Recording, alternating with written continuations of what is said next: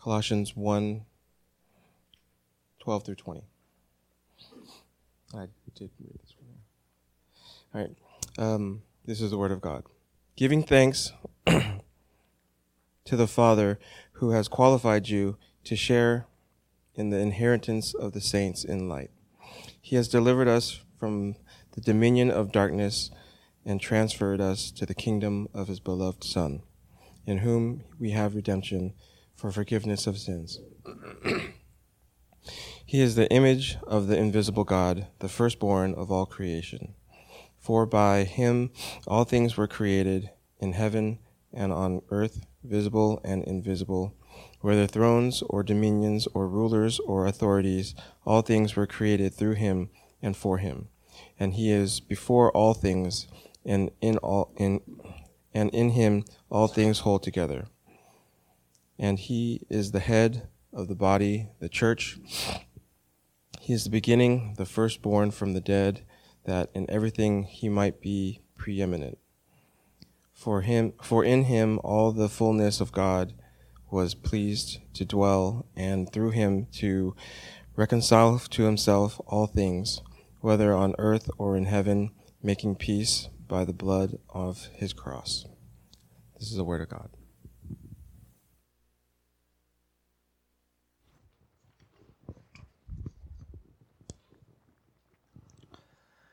We are in part three of our series. Uh, actually, John was wrong. This is our, not our second week as Revive. Um, it's actually our third week as Revive Presbyterian Church, and um, we're in, you know, we're in a, a, series. So if you're new to our church, uh, this is a good time to find out what is this. So they're becoming a new church, huh?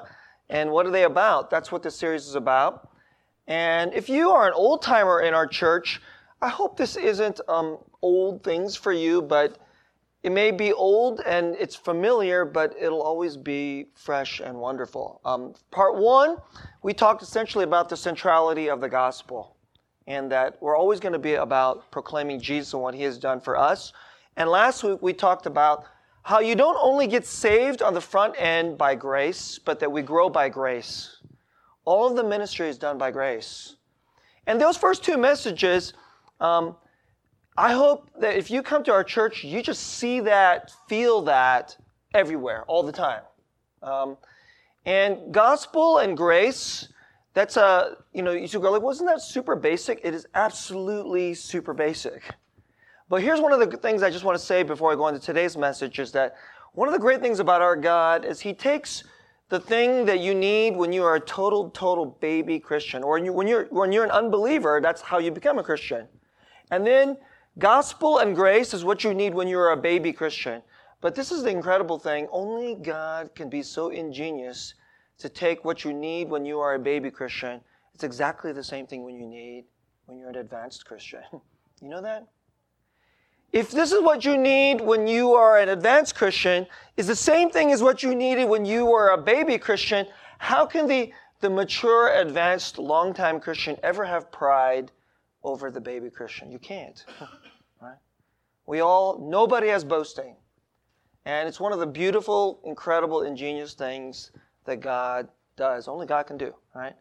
And so that's the first two messages. Today we're going to talk about, um, you know, what I'm really doing throughout this series is we're, we're going to share this with you once we kind of got the language all tightened up. What I'm really doing is we're going to give you a vision statement and then we're going to share with you all our ministry values. And all I'm really doing is preaching through each of those ministry values. And when you go through the series, I hope you're like, whoa, this is really what we're really about.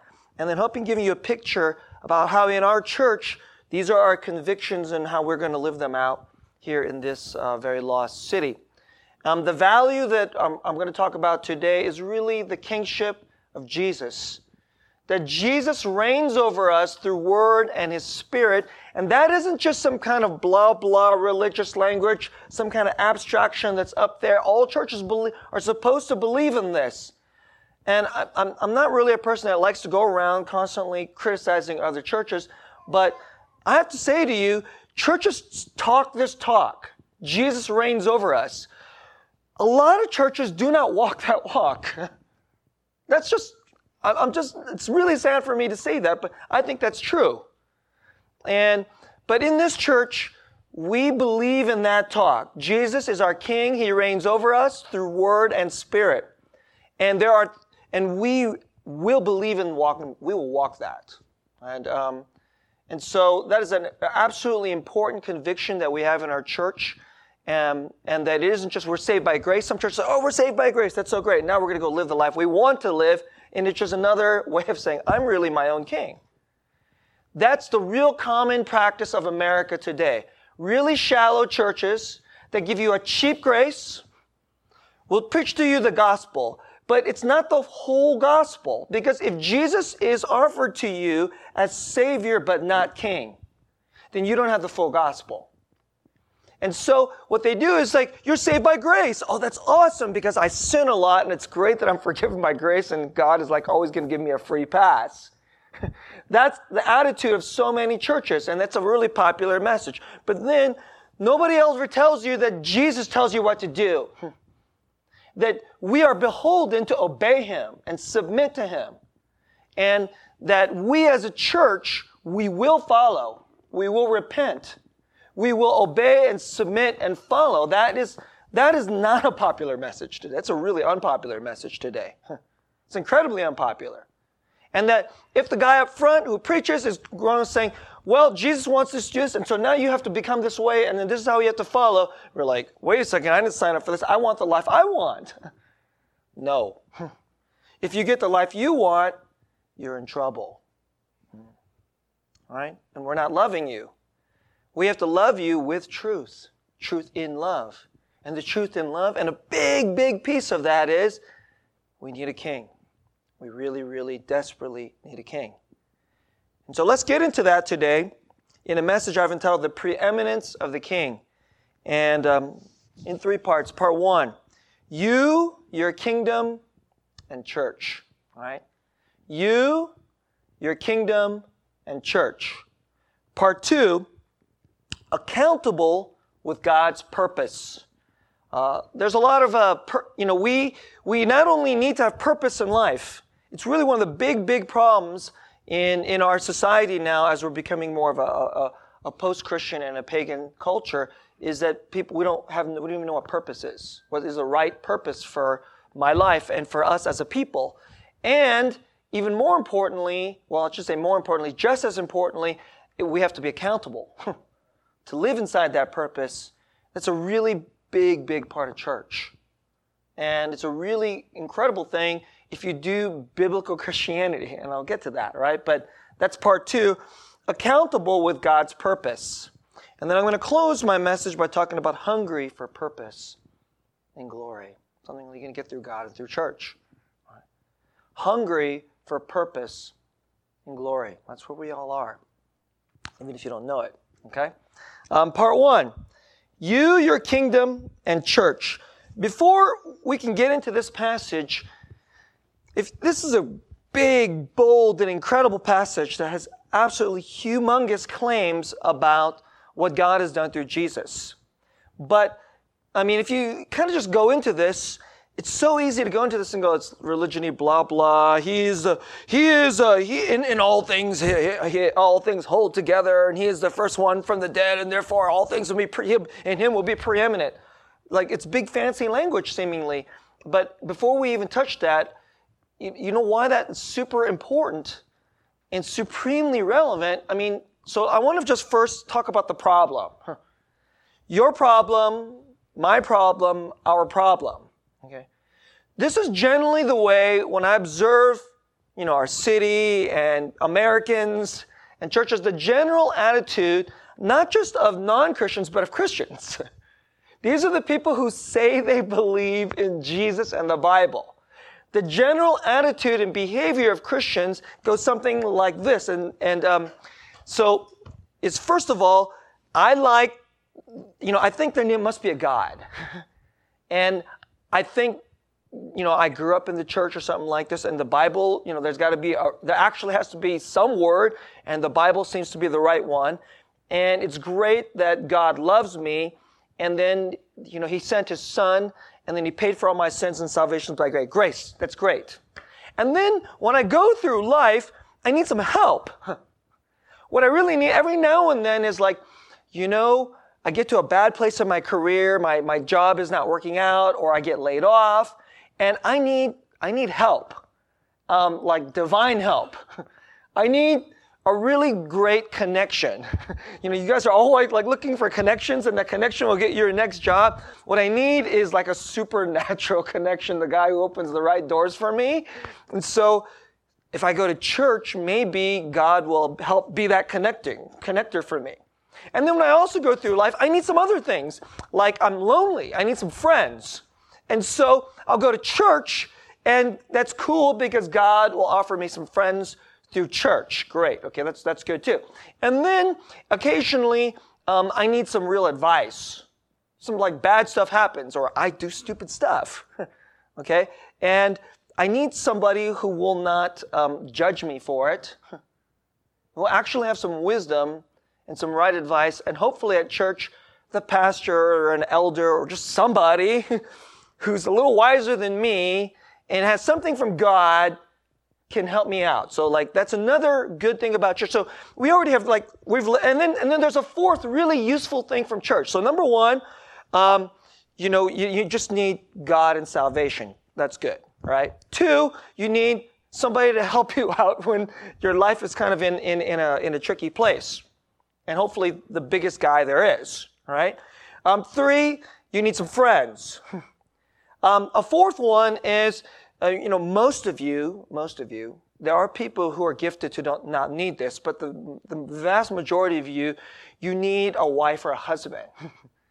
and you're like, I want somebody who's not gonna, you know, be a drunk or who's gonna, um, who's gonna cheat on me or who's gonna beat me or, you know, is nice and have the same values and I want that person to be their mother, my children, the father, my children, etc. And church is a good place to find that person. and so that's, those are all really good reasons for church, right? Um, the majority of people go to church for one of those four reasons. those are the reasons why they go to church. So, and all those are good things. Those are all good, good things. None of those are bad. It's not like you're going to church to go like uh, you know score a drug deal or something like this, right? It's like you know, it's not like you go to church so that you can just go find some people to get smashed drunk with, right? I mean, you know, like there are places, there are other places and ways you can get those things. But so th- these are all good reasons to go to church, and so mostly these feel like relevant things for church. But mo- what we're really doing is you yourself have a picture, an idea of what your purpose in life is and how you're going to have the good life. And mostly, and church is like a useful piece of that thing. Church is useful to you and to me. And so you're going to go to that church and this is, this is what I'm going to get out of it. This is how we talk. What do you get out of it? So, you know, and, and, and for some people, it's like, you know, you're like, okay, I got friends. I don't, I don't, I don't need friends from church, but, but I need something from God. Great. I need some forgiveness at least. Right. And you're like, okay, I, I want, uh, I got friends, uh, but like, I got no wife. and so you go to church looking for the wife. literally, okay, like if, if you're new here today, I mean, I'm not trying to call you out or anything like this, but like whenever someone walks in the church, I start thinking like, are they here for a wife? are they here for, are they, well, like, oh, okay, uh, they probably showed up because they really screwed up. You know, like their life was going along, puttering along, okay, up, up, up, up, up, up. And then they did something really bad. they did something really bad. And for the first time in their life, they realized, I am a really horrible person. And they can feel that they need God. So they show up. So they don't actually want a king. what they want is forgiveness. Okay? They don't actually want God. What they want is a wife. And you're like, okay, okay, now that, nobody actually says that, of course, okay? Do you say that? if this is, okay, so if you're like, man, this is a little too honest. If you're in this room and you're like, this is a little too honest, um, And don't worry, I'm not going to make you raise your hand and call you out and say, I'm actually here for a wife or I'm actually here for friend. Well, whatever, okay? Right? I'm, I'm here for some good advice, some good tips on how to be a better husband or something like this. Or like, I suck at being a husband. I got married, so I got the wife, but I don't like her. Or like, she doesn't like me. I like her, but she doesn't like me. And so like, apparently, hopefully at church, some, some, there'll be some good advice for that. And we've got that, okay? We've got that. The Bible's got that. All these things are provided by the church. Do you know that? All right, they are provided by church. And so, um, some of you, you who have like, um, you know, like unbelieving friends, and they're like, "Why do you go to church?" You can say, "Well, these are some of the benefits," and you can literally list them. They're like, "Hey, those are actually some pretty good benefits." But if that's why you go to church, that's it's just not good enough. Huh. If this is why we go to church, do you know that if that's your purpose in church and that's why you go to church, I mean, of course you don't actually, because like we all lie to ourselves. You go like, well, I go to for church to, for, for God. But actually, if you observe your own behavior, so that, that's how I do it, by the way. I, I can't read your mind. All I do is observe your behavior and then I listen to what you say and what you care about. When I observe what you care about, and then listen to what you say, because out of the overflow of the heart, the mouth speaks, then I kind of know what's on your heart and what your, your motivations and agendas are. At least I can kind of piece together between your, your words and your attitudes and, and then your behaviors. And then that's kind of how I pick up like how people operate. That's how, by the way, that's how you can figure out how people operate. Watch what they do and watch what their heart attitudes and priorities are and then, by the way, you should do that for yourself. If you do that for yourself, you'll begin to realize you're probably a really terrible hypocrite who lies to yourself. I mean, like, like a person who lies to himself is really stupid, by the way.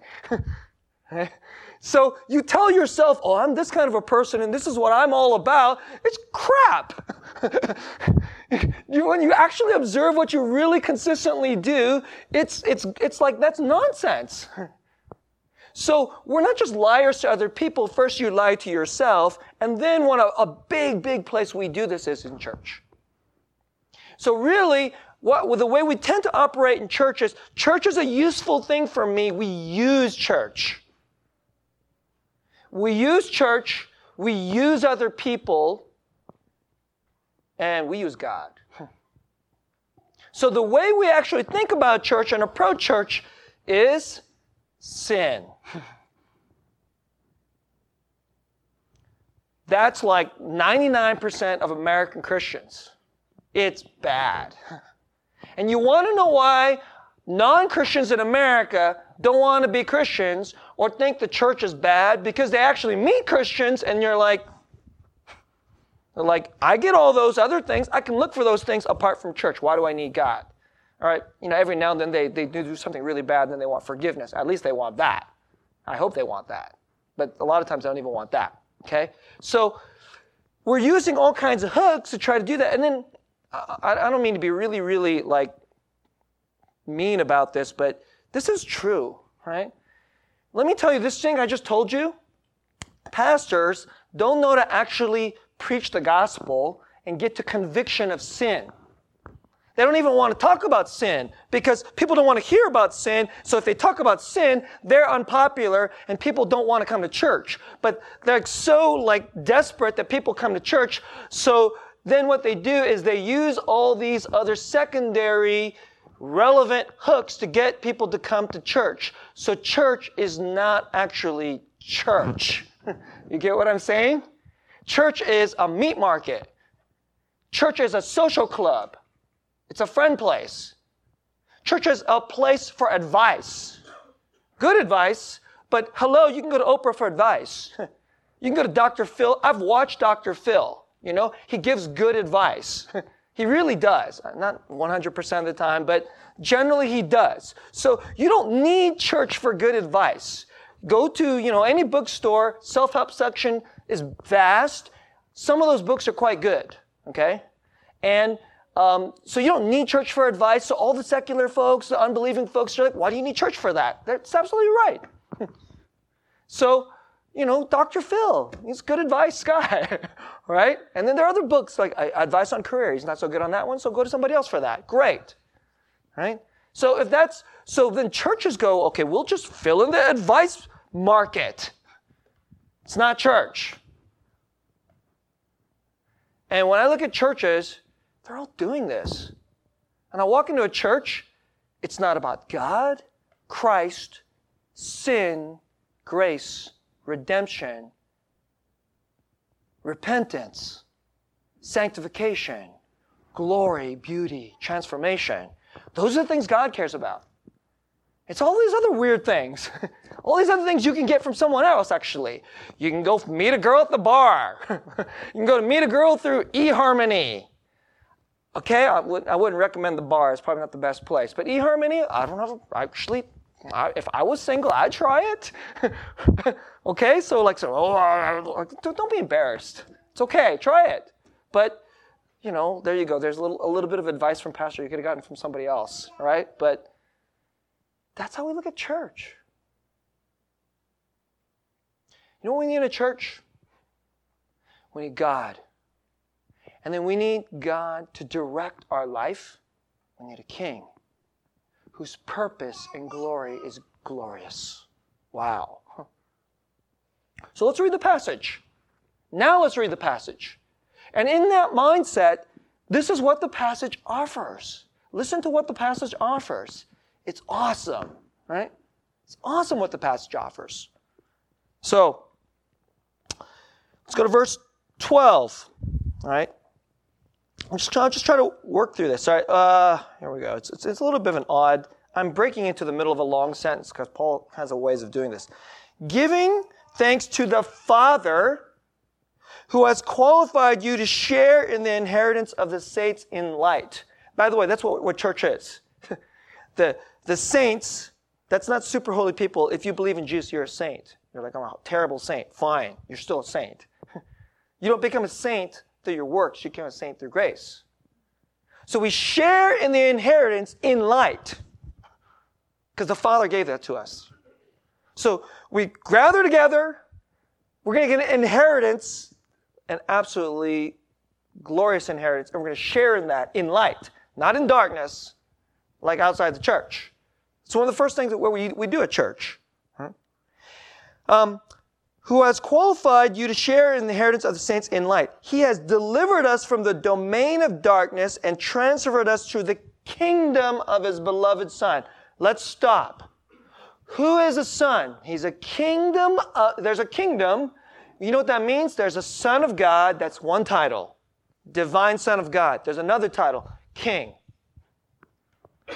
Okay, we, we're all, we all believe in democracy here. So we're like, okay, that, so we, the ideology, the ideology of democracy is I am free. I do not have a king.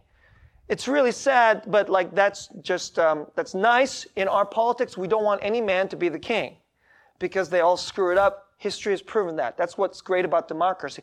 But then we turn democracy into our religion, which is to say, I don't actually need like a deep king for the real heart of my life. That's false. Huh. So, this is a really strange thing. Let me ask you an important question here. Do you need a kingdom? Do you need a king? And the question is yes. You know why? Because a kingdom is the meaningfulness of how I play out and what I serve in life. A kingdom is something glorious. It's a realm and you are part of it and you serve it. Hmm. Do you need a king? Yes, you do. Well, at least you know who the king is? Who you obey to serve that glory inside that kingdom. So let me tell you something. Everybody has a kingdom and everybody has a king because that's not optional. You have to have some realm that you serve and it gives you meaning and purpose in life. So if it isn't Christ's kingdom, it'll be some kingdom. There will be a kingdom. So there is no such thing as no kingdom because what are you? Are you just are you just like a rat that has to like eat and you know, defecate and copulate, then you die? no. Human beings need kingdoms and purpose and glory and meaning. It's as fundamental as oxygen. No kingdom, no purpose, no meaning, no glory, you die. All around our city, you know why people are doing drugs and then they're getting depressed and then they shoot themselves or they hang themselves or they poison themselves or whatever. They sometimes do slow suicide. They just sit there, just, just, just you know, poison themselves so they die slowly, or they do fast suicide. It's because they don't have kingdom, meaning, purpose, glory. They're dying. Human beings need this as much as oxygen. So if you don't have a kingdom, you're just dying. So then, okay, somebody gets to tell you what is glorious. so you have to submit to somebody as your king. In this city, it used to be like, you know, a lot of people wanted their king to be Steve Jobs. Steve Jobs was a king. He would tell you, you know, the meaning of your life. And then some people would wake up and they would work 60, 70, 80 hours a week. Their marriages would break. They would actually sacrifice financially because they can get a better job that pays better somewhere else. But they would, the meaning of my life is I'm going to make insanely great things, and this is what my king told me. And he can abuse me because he's a king. so, if you don't have a king, there must be a king. Most of you will not choose Steve Jobs to be your king. You know who your king will probably be? You. The king we generally choose is me. And if your kingdom and your king, your kingdom, you goes like, I'm the king. I get to choose what's glorious. you have a very bad king, a very incompetent king, a very wicked and unjust and blind king. So you're like, okay, so it's really weird. I'm the king and I serve myself. I obey myself. And then I go out into the world and then what happens when you, as the subject, obey yourself because yourself chose be a perfect mom, have great, perfect kids? So the will of the king, which is actually a queen, fine, same difference. It's okay. So we're not sexist here. Queen, ladies, you can be kings, right? In your life, you made yourself the queen, right? And the glory is, let's have perfect kids. So now you, the follower of the king, the queen, is now going to obey the king, and then now you're going to go into the kingdom of the perfect mominess. That's the kingdom of the perfect parenting. So you go into the perfect parenting, and then your kid hates you. so you thought you were doing great.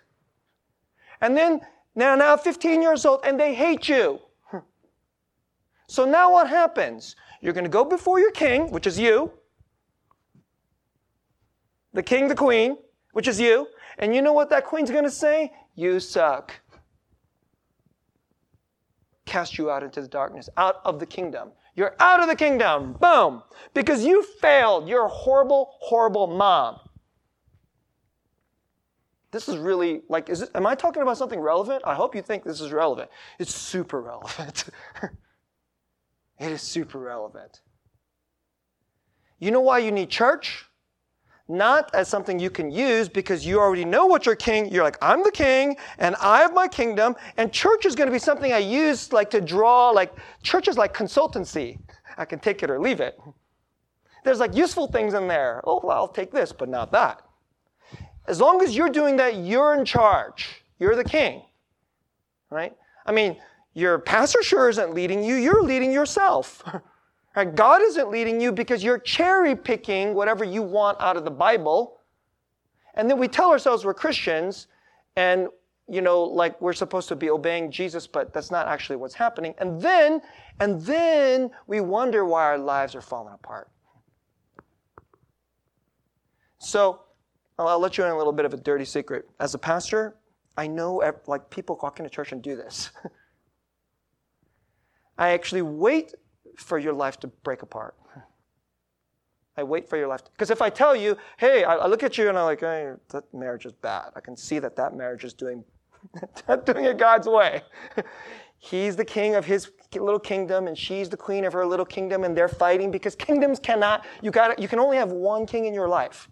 So if you're the king of your family and she thinks she's the, you know, the king of the family, there you go. And then the, the kids start thinking they're the kings in their lives. And then of course they hate you because you can't have competing kings.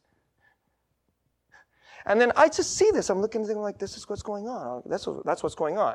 If I actually come into your life and say, you should change this, you would go like, who the heck are you saying that to me, Susan? all of a sudden I'm not like a pastor, I'm just a mean old Susang. The heck? so that if I could do it by grace, I have to wait for it to break. Isn't that crazy? I'm being real. This is, what, this is the way we do church. I wait for you to break it. Then you have humility, because the sin underneath the sin is pride. The sin, there's like the sin of disobedience, and then there's the much more wicked, super invisible, horrific sin, which is pride, which is the one that makes you want to be the king. And so, but like, nobody ever lets their pastor touch their pride. nobody ever lets anybody touch their pride. Not Jesus, even. So, you know what Jesus does? He lets you be an idiot out of love. So then your pride is like in your face and you realize, I'm terrible. Then, now you're ready to go, somebody else needs to lead me. somebody else needs to be my king. Wow. Okay, you're like, Pastor, that was a little too raw. You know why I was re- I can get so raw? I know this sin. I know this sin so well. The only way God got to me is because I screwed it up so many times. I was telling this to the, uh, you know, the brothers in my discipleship group. I screwed it up enough times till finally God made me realize my pride and that I'm going to be king is so bad that I have to run away from it like it's poison.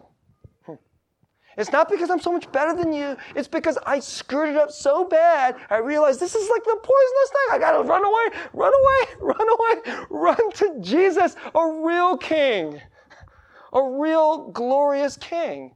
So let's read the next portions. Oh my goodness, it's so great. He is the image of the invisible God, the firstborn of all creation. That's a confusing verse. Uh, let me just quickly understand. Okay, some people go that it means he's actually not God because he's born, and some some like you know like Jehovah's Witness like to use this verse. That's wrong. Firstborn means like he's we're talking about the God man. Before Jesus was born as a man, God looked at his son and said, I'm going to turn you into a man. And the son said, Yes. So you'll be the first of creation. You are the creator, but I'm going to make you the first of creation. And then when we make human beings, we're going to give them the great priority to be like you. That's what the passage is about, okay? So listen to what it says. Listen to what it says here. For by him all things were created in heaven and on earth. On earth. Parenting created by Jesus. Sex created by Jesus. Even money, okay, he, well, we invented money, but you think he knew that we needed this thing to be able to barter and then like, it's, it's more efficient bartering. That's all money is, okay? It's, a, it's just way better efficient bartering. You don't think God knew that? He's Lord of all those things. He's the Lord of art. He's the Lord of politics. He's the Lord of, of uh, creativity. He's the Lord of school. All of these things. So, for by him all things are created in heaven and on earth, visible and invisible, whether thrones or dominions or rulers or authorities, all kinds of leadership. He's above them. All things are created through him and for him. You want your life, everything in your life, when it becomes beautiful and glorious, is when it's from him and for him. And he is before all things, and in him all things hold together. In him all things hold together. Let me let, us let's let's say it the, let's say it the opposite way. This is this is a really good way of learning how to read the Bible. You read the Bible, you're like, okay, I think I vaguely know. You don't really understand what that means until you understand the opposite. Okay? You must understand what the complete opposite, because probably you believe the opposite. Let me give you a tip on how you read the Bible. You read that thing, you're like, blah, blah, blah. Okay, then, wait a second. I believe the opposite. Oh my goodness. All things hold together in me. All things hold together in my friends. All things hold together if I have enough money. All things hold together if I'm good looking enough. All things hold together if my family's perfect. No. All things hold together in Him. That's why we need a king. You know church is for? Constantly to say, go to your king, obey your king. Let's do it together because we got to do it together. We got to do it together. We're like crazy, like delusional people that lie to ourselves. So then you're going to meet somebody else who goes, "That's not true." You're like, "Hey, what? That isn't true." That You can, you know, you got to meet a bunch of other people so they live in the truth, and you want to live in the truth together with them because we're always liars lying to ourselves. It's a big part of church. All right, let's go to part two. Accountable with God's purpose. So I'm going to offer you two huge benefits of a church that has absolute conviction that Jesus is king. They're two unbelievable, there's a lot of lot of benefits. But I want to offer you two great benefits. The first one is you have the right purpose in life. You have the right purpose in life. So, all kingdoms are built on some form of purpose.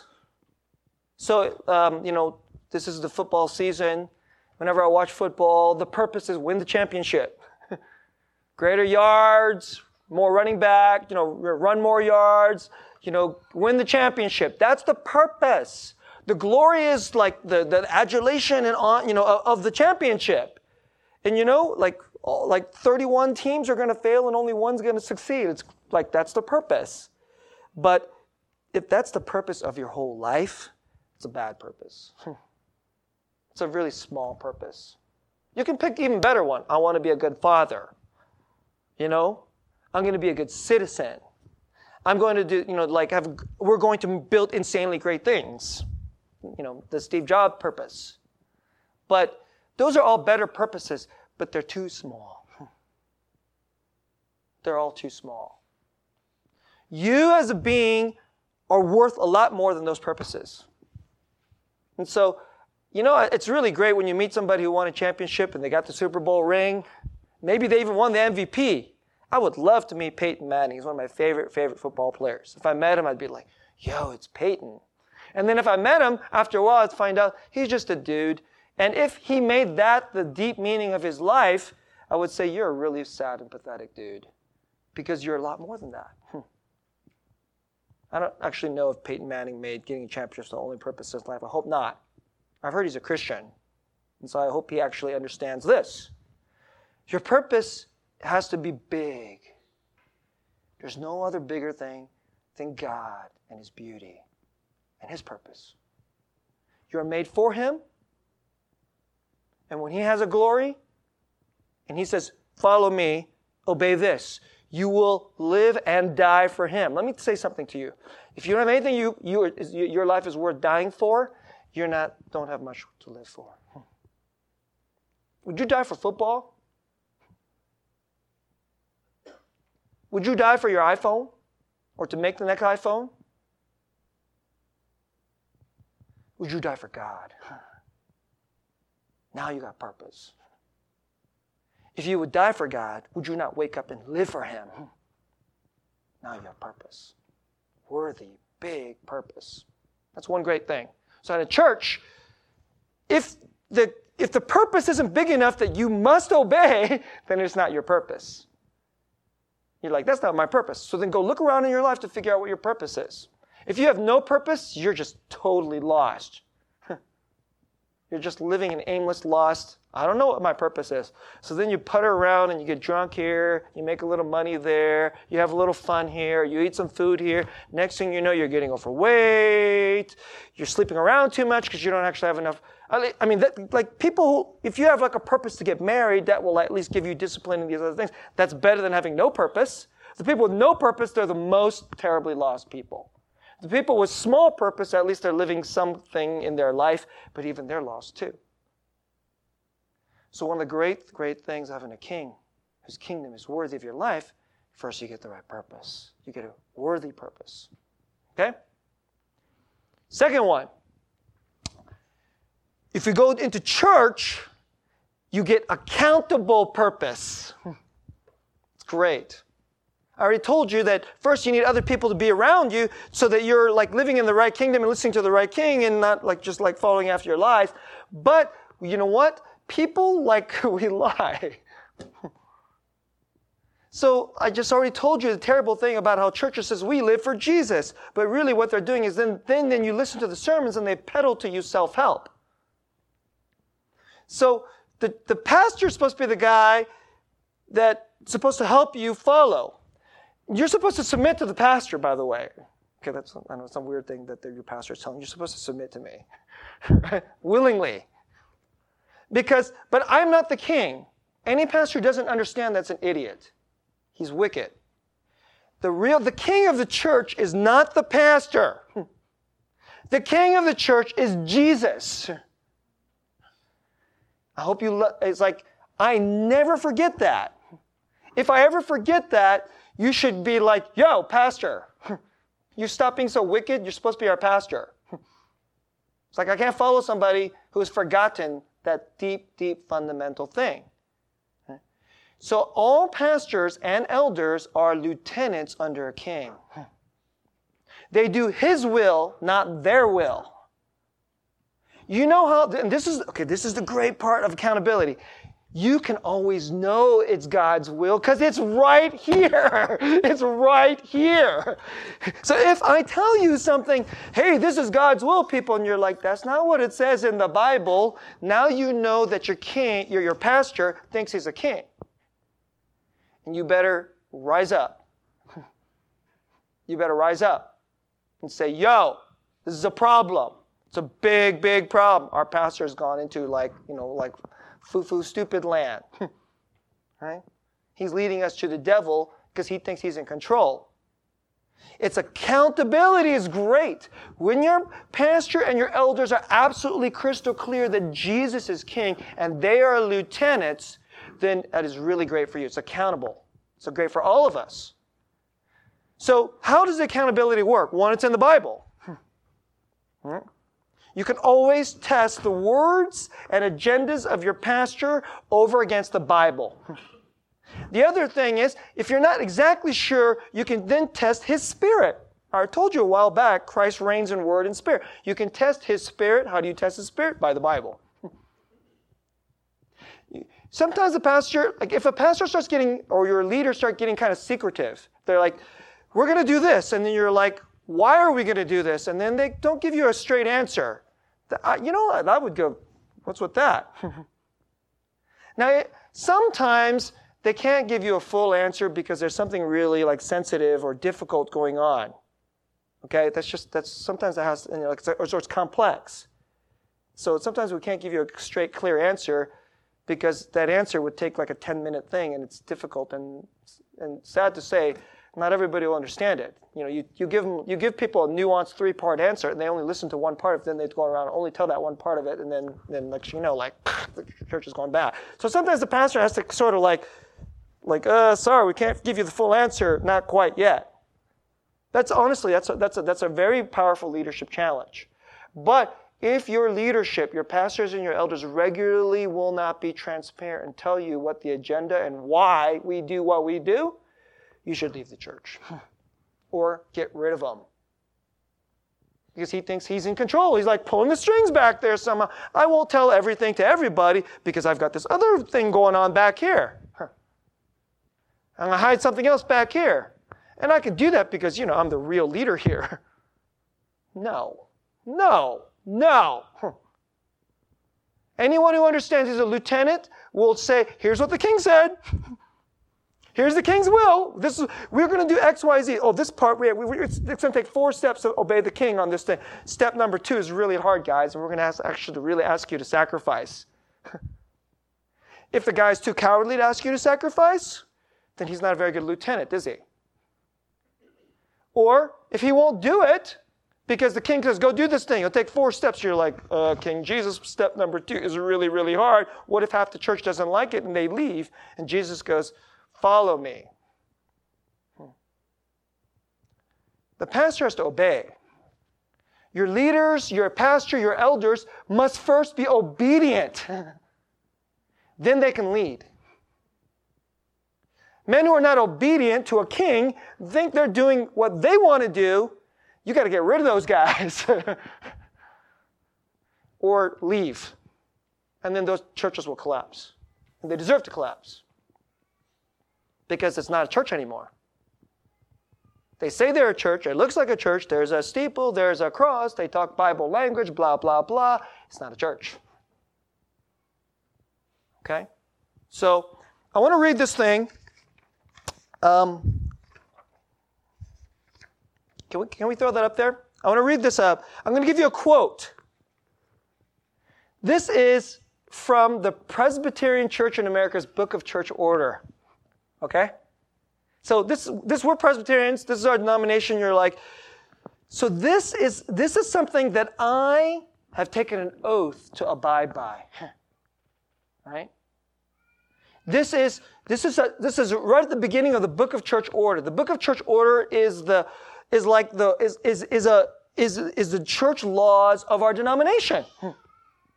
This is so great. So I just took a, a quote from this thing and I want to share it with you. Here's how it goes. Jesus, the mediator, the sole priest, prophet, king, savior, and head of the church, contains in himself by way of eminency all the offices in his church and has many of their names attributed to him in, in the scriptures. See, it's from the Bible. All things hold together in Christ. This is another way they're saying it. He is apostle, teacher, pastor, minister, bishop, and the only lawgiver in Zion. It belongs to his majesty from his throne of glory to his majesty. That's king language. to his, from his throne of glory to rule and teach the church through his word and spirit. By the ministry of men. You know, that's like lieutenants. Thus, immediately exercising his own authority and enforcing his own laws unto the edification and establishment of his kingdom. There we go. So Jesus is a king. He immediately has authority. That means he's not, he doesn't directly tell you what to do. He by, there's a mediating authority. That's the pastor's elders. Right? That's the denominational leadership. And then his kingdom goes forth. But it's a mediated authority because he's the king, not the pastor's elders. Christ, as king, has given to his church officers, oracles, and ordinances, and especially has he ordained therein his system of doctrine, government, discipline, and worship, all of which are either expressly set down in Scripture, or it goes on to say implicitly set down in Scripture. Right? So let's stop there. That's in the piece here. Any of you, so let me, let me, let me give you guys a little tool here. If any of you guys ever think I've gone off, off this thing, this is accountable. You could just, I'll give you the phone numbers and the email. You can call another pastor in my presbytery and say, Susang is bad. Susang is bad. Our elders are like screwing around and they're abusing authority. And Jesus, they're like disobeying the king and doing things that are unscriptural. Can you come in here and figure out, or maybe kick them out, please. They are bound by oath to check it out. So, is there some check on me and power? Of course. Is it based on, it's not even just based on my honor. It's based on church law. Other pastors by honor and oath are bound to make sure this church, Christ reigns. You guys like that? I hope you do. It's awesome. This is why I will not go to a non denominational church. I'm sorry. I mean, there's a lot of good non denominational churches, but they don't have this. They don't have accountable. Hmm. They may believe in Christ as King, and they may actually be, and those are good churches. Okay? There's probably plenty of Presbyterian churches that say this thing and then, then don't do it. But this is really one of the really, really good things about being in a denominational church that has this conviction. All right, let's close. Too long as usual. All right. You have to have a kingdom. You have to have a king. Because you're desperate for glory, meaning, and purpose. You all are desperate. You, you, know when, you know why people get depressed? They get depressed for one of two reasons. So you I'm going to be my own king or queen, and I'm going to live inside the kingdom of my own purpose. And I'm going to chase after the glory of whatever this kingdom is going to give me meaning in my life. Athleticism, career prospect, finding the perfect love of your life. Fine. All right. This is why we really need a really worthy king. There are two tragedies in life Some of you have been with me a long time have heard this. There are two tragedies in life. Not getting what you want. You know what the other one is? Oh, this is terrible. Getting what you want. so some of you go into your kingdom, you chase, and you don't get what you want, and your life is all like super disappointed. And so you get depressed. Because your life is now doesn't have meaning and you failed. Terrible depression. Right? That's the one first way to break your life. That one is obvious. Okay? The second one is not so obvious. The second way to break your life is to get what you want. So then you get the, the love of your life. Okay, uh, let me just make it even. You get the great college. You're good looking. You go to the gym and you're like hot. You get the hot wife and they're not mean. They're awesome. And you, because they're good looking and you're good looking, because good looking people tend to marry good looking people, and, and then they're, oh, they're actually humble and godly, and then they have like, like, you know, perfect kids, and they have awesome career. So you're good looking, you got great college, hot wife, she's nice, she's not the B word, right?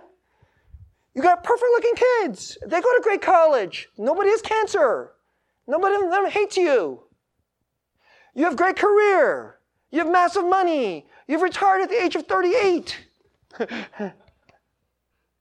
You're in good health.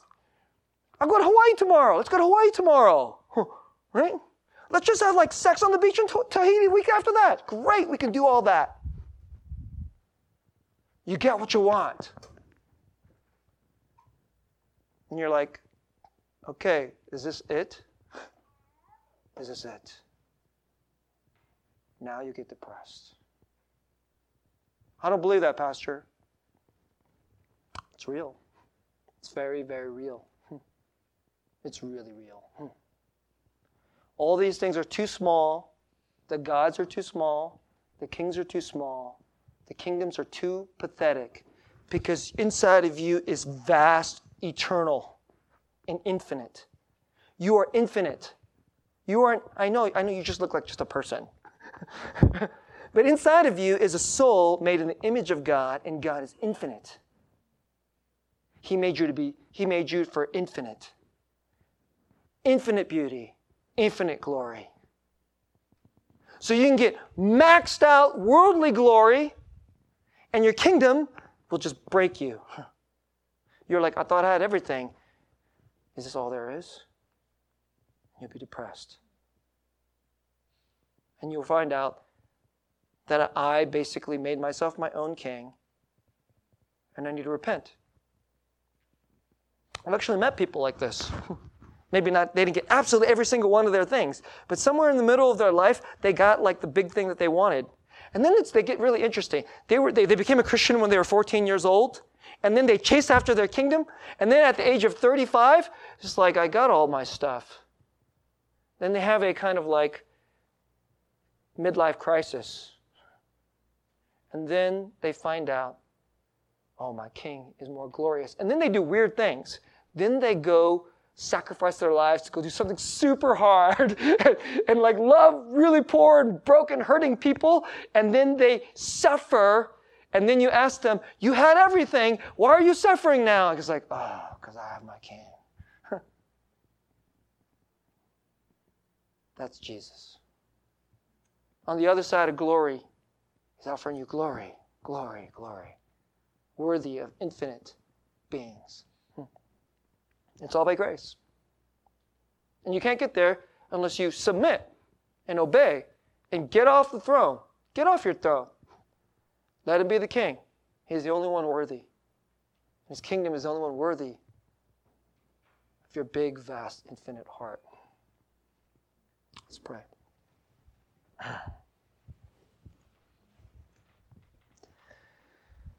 We're supposed to be in your image. We're, we're supposed to be like God. We are godlike. And we choose to be rat like. We want to be really powerful, comfortable animals. And then you know, be the, the, the, the, the chief rat in my little, my little like fiefdom. That's how we live, Lord. And then we will use you. We use your church. Forgive us. Lord, forgive us. Oh, please forgive us. You are forgiving us, and you have mercy on us. You allow us to use this gross, selfish pathway, and then you hook us by, by grace. You're so patient and so merciful. And help our church to be filled with great humility and patience and mercy and watch you do your thing. Letting people's lives break down. They think God does God must hate me. Actually, God's loving you. He's loving you. He's waiting for your life to break down under your own kingship.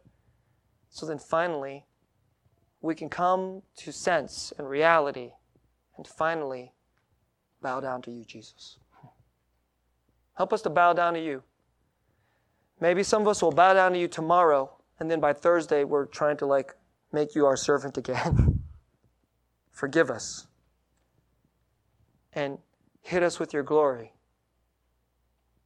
and soften our hearts and break down all our prideful wickedness so we be soft before you and be under the great blessedness of your reign. Make this church a church filled with the glorious kingship of Jesus where he makes all things come together. And when people see those people have something more, they have something more, we begin to see it. We give you all the honor and all the praise, and we'll love you more and receive your love all the more. In Jesus' name.